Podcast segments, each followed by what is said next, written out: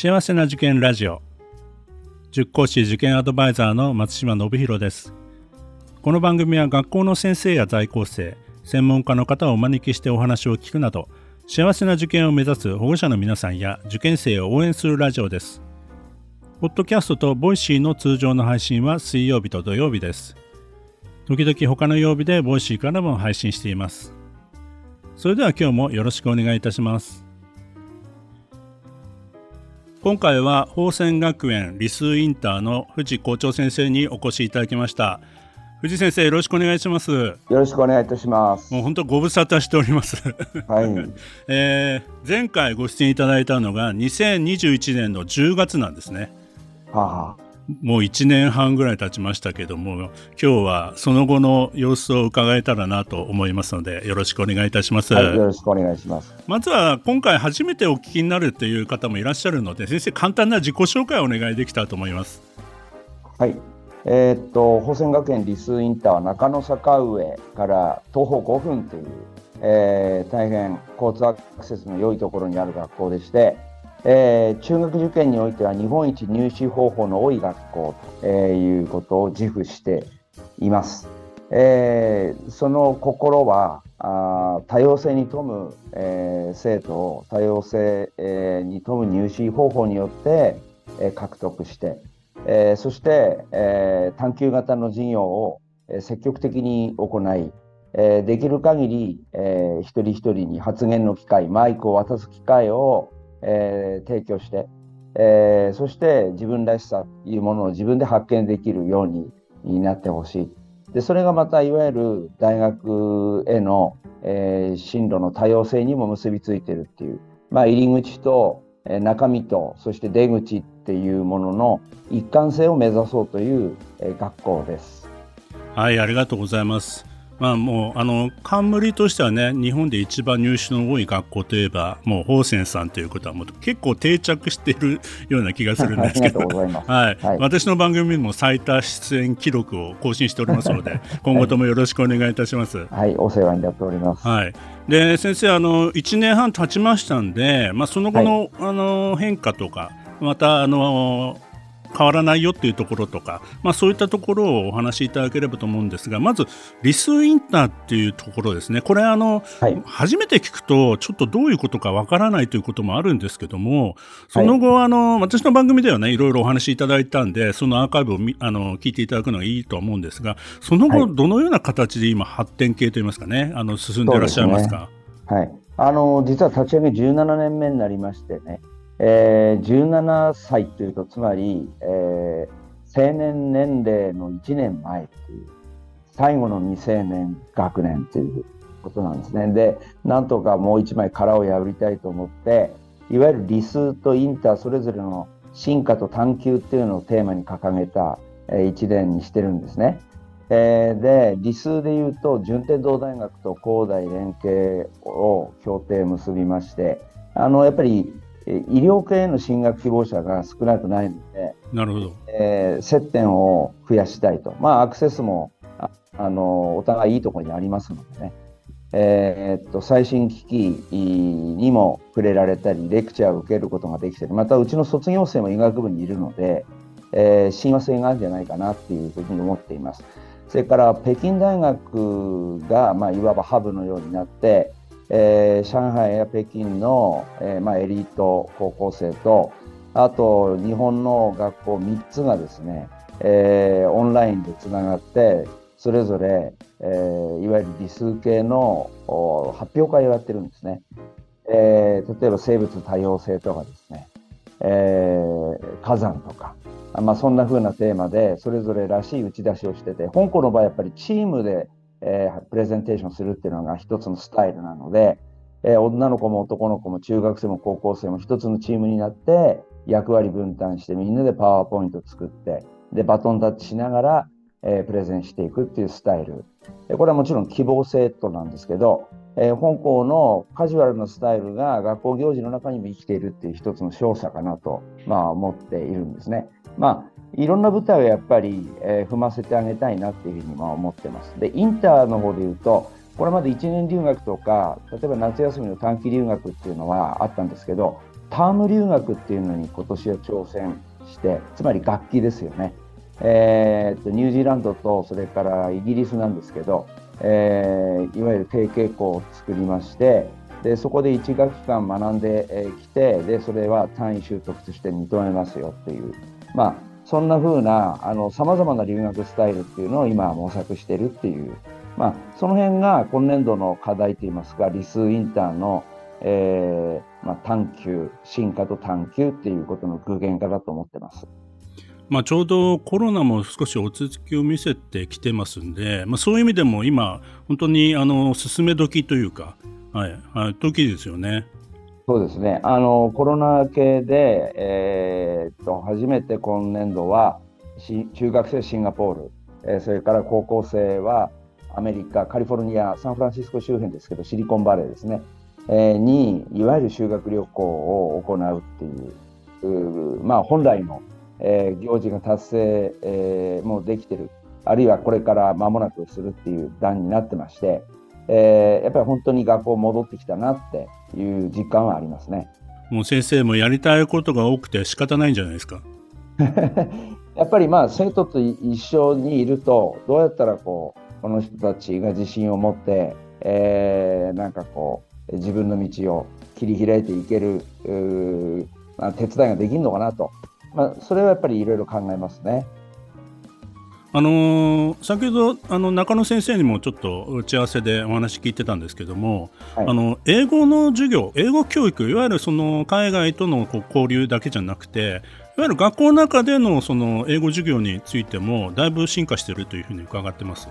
中学生はいわゆる4技能っていうものをあのバランスよく発展させるっていうことが大事なので、えー、やっぱり読む書くだけだとつまんないと思うんですね。はいえー、でやっぱり話す聞くっていうことが、えー、普段使いできるようなスタイルを推進してると、まあ、日本語でももともと推薦してた推進してたんですけど英語でもやっぱりあの当然英語でもそうだよねっていうモードに今はなってるだろうと思うんですね。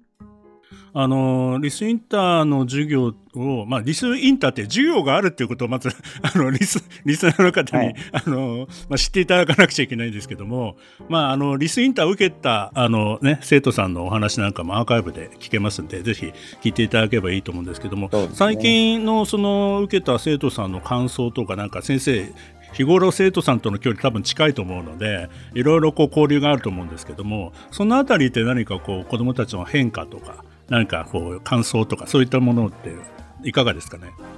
あのいわゆる体感授業っていう形で受験生の保護者も含めて開放してるんですね。はいはい、えー、つまりその言葉よりも実際やって感じてみようよっていう、えー、打ち出し、まあ、そもそもそういう学校なので、えー、でそれを気に入って入ってきた子がそもそもやっぱり増えてきてるっていうのがあるのででそうすると好きな学あの授業何っていうと、やっぱりリスインターっていうふうに答える子がとても多いですよね。で、まあ、あの、もともとの狙いが学校の名前を付けた授業にしたっていうのは、まあ、健全な愛好心っていうのがそれによって育ってもらえると、まあ、僕らも励みになるし、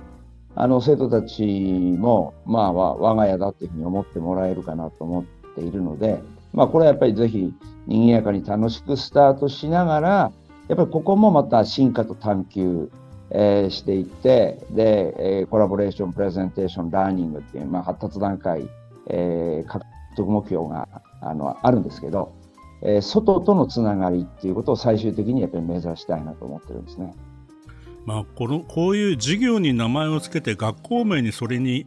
まあ、付け加えているっていう学校は、まあ、本当に珍しいというかそうでしょう、ね、その発想が校長先生すごいなと私は思いましたね。はいいえいえ、これはあの、まあ、確かに名前つけたのは私だったんですけど、あの事業の方法についてはあの、そもそもアクティブラーニング系やりたい教員でチーム作って、とにかく子どもたちを楽しませてほしいっていう、でそのためにあの数値で評価する必要がないっていうか、むしろしないようにしようと。何言っても、えー、いいと、失敗してもいいっていう、そういう事業にしてみようよって言ったときに、実際それで集まってくれた教員がいるっていうのが、やっぱり本校の活力になってるっていうふうには思いますね。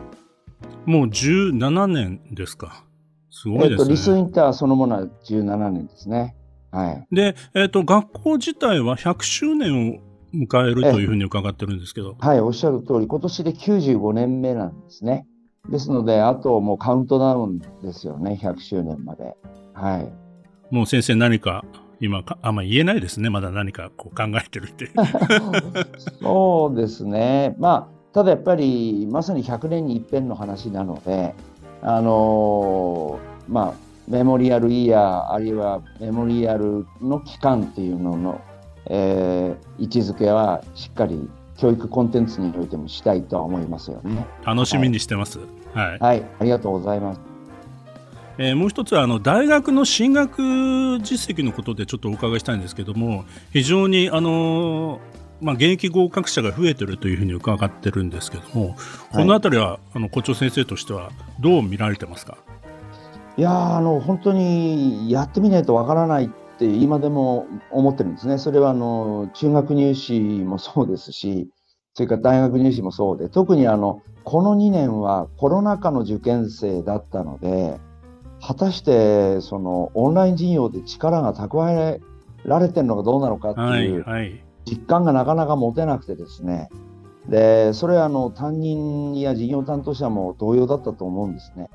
えー、であんまりこうどうなってるのなんて聞くとなんかかえって、えー、閉ざされちゃってもあの具合が悪いんでやっぱりこうデリカシーっていうのはお互いに持ちつつもでも本当に気をもむっていうような2年間だったと思うんですね。で結果としてはあのそれぞれちょっと違った特色が出てて昨年度の場合はいわゆるマーチにあの合格する数がものすごく出てですねで今年は医学部とあとは、まあ、東大京大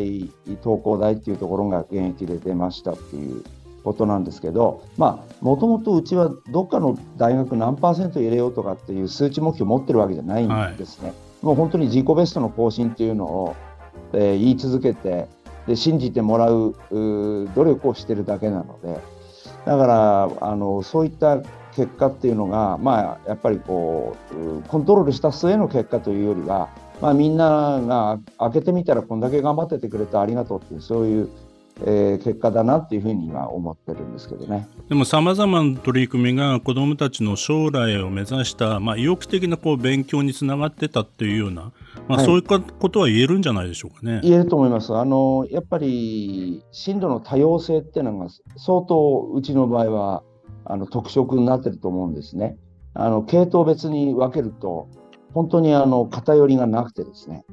えー、であのまあ、国立大学を目指すときに地方の大学特に理系とかは選択肢そこでまた広がったりあとやっぱり海外進学者があの以前よりはやっぱりこう多くなってきたっていうのもあるので、えー、本当にあの一律じゃないなっていう特色があると思います。何かにこうやらされてるっていうよりは自分で選べるっていう安心感。まあ、こういったことは、まあ、多分学校の中というか先生生徒か生徒さんの間でもちゃんとこう共通認識の中であってだからこそ、まあ、自分のあのやりたいことを集中できるという、まあ、そういったことにもつながってくるんじゃないでしょうかね。そうですねやっぱり自分の進路は自分で決めてほしいしで我々ができるのはやっぱそれを支援するっていうことだと思うので相談相手にはもちろんなりますけれどもあと勉強の仕方についてこう合理的な方法のサジェストもしますけどもやっぱり自分が行きたいところっていうのは自分で決めるようにこう普段から、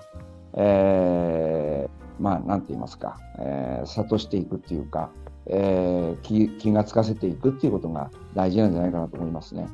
まあ、私の塾でもやっぱり主体的に勉強を取り組んでもらってやっぱり進路も自分で決めていくまあ、小学生の場合はね、あの中学受験の場合は親御さんのサポートは必須なんですけども、やっぱり親御さん自身も、やっぱり子供としっかり話し合った上で決めてってもらいたいなというふうにも、私たちも思ってるので、ね、そういう意味ではね、ねはい、自分たちで決めていくっていうことは、これからの時代、本当に大事になってくるかなというふうに思いますね。あのおっしゃる通りだと思います。あの先生は本当お忙しいあのお体なんで今日はちょっとこれだけ しかお伺いできなくて また次回あのぜひぜひあのお時間とってまたじっくりお話を伺いたいと思いますので、はい、その時はよろしくお願いいたします。あの花丸カフェもお世話になってまして、松島先生のポッドキャストもお世話になってて、はい、えもう本当にあのどうぞ今後とも保線学園リスインターよろしくお願いします。ありがとうございます。この後はあの中野先生にバトンタッチということでよろしくお願いいたします。はい、はいはい、本日はどうもありがとうございました。ありがとうございました。この番組では保護者の方、受験生の皆さんからの質問や相談をお待ちしています。今日の話を聞いてよかったという方は、ぜひ登録、フォローをお願いいたします。それでは次回も幸せな受験ラジオでお会いしましょう。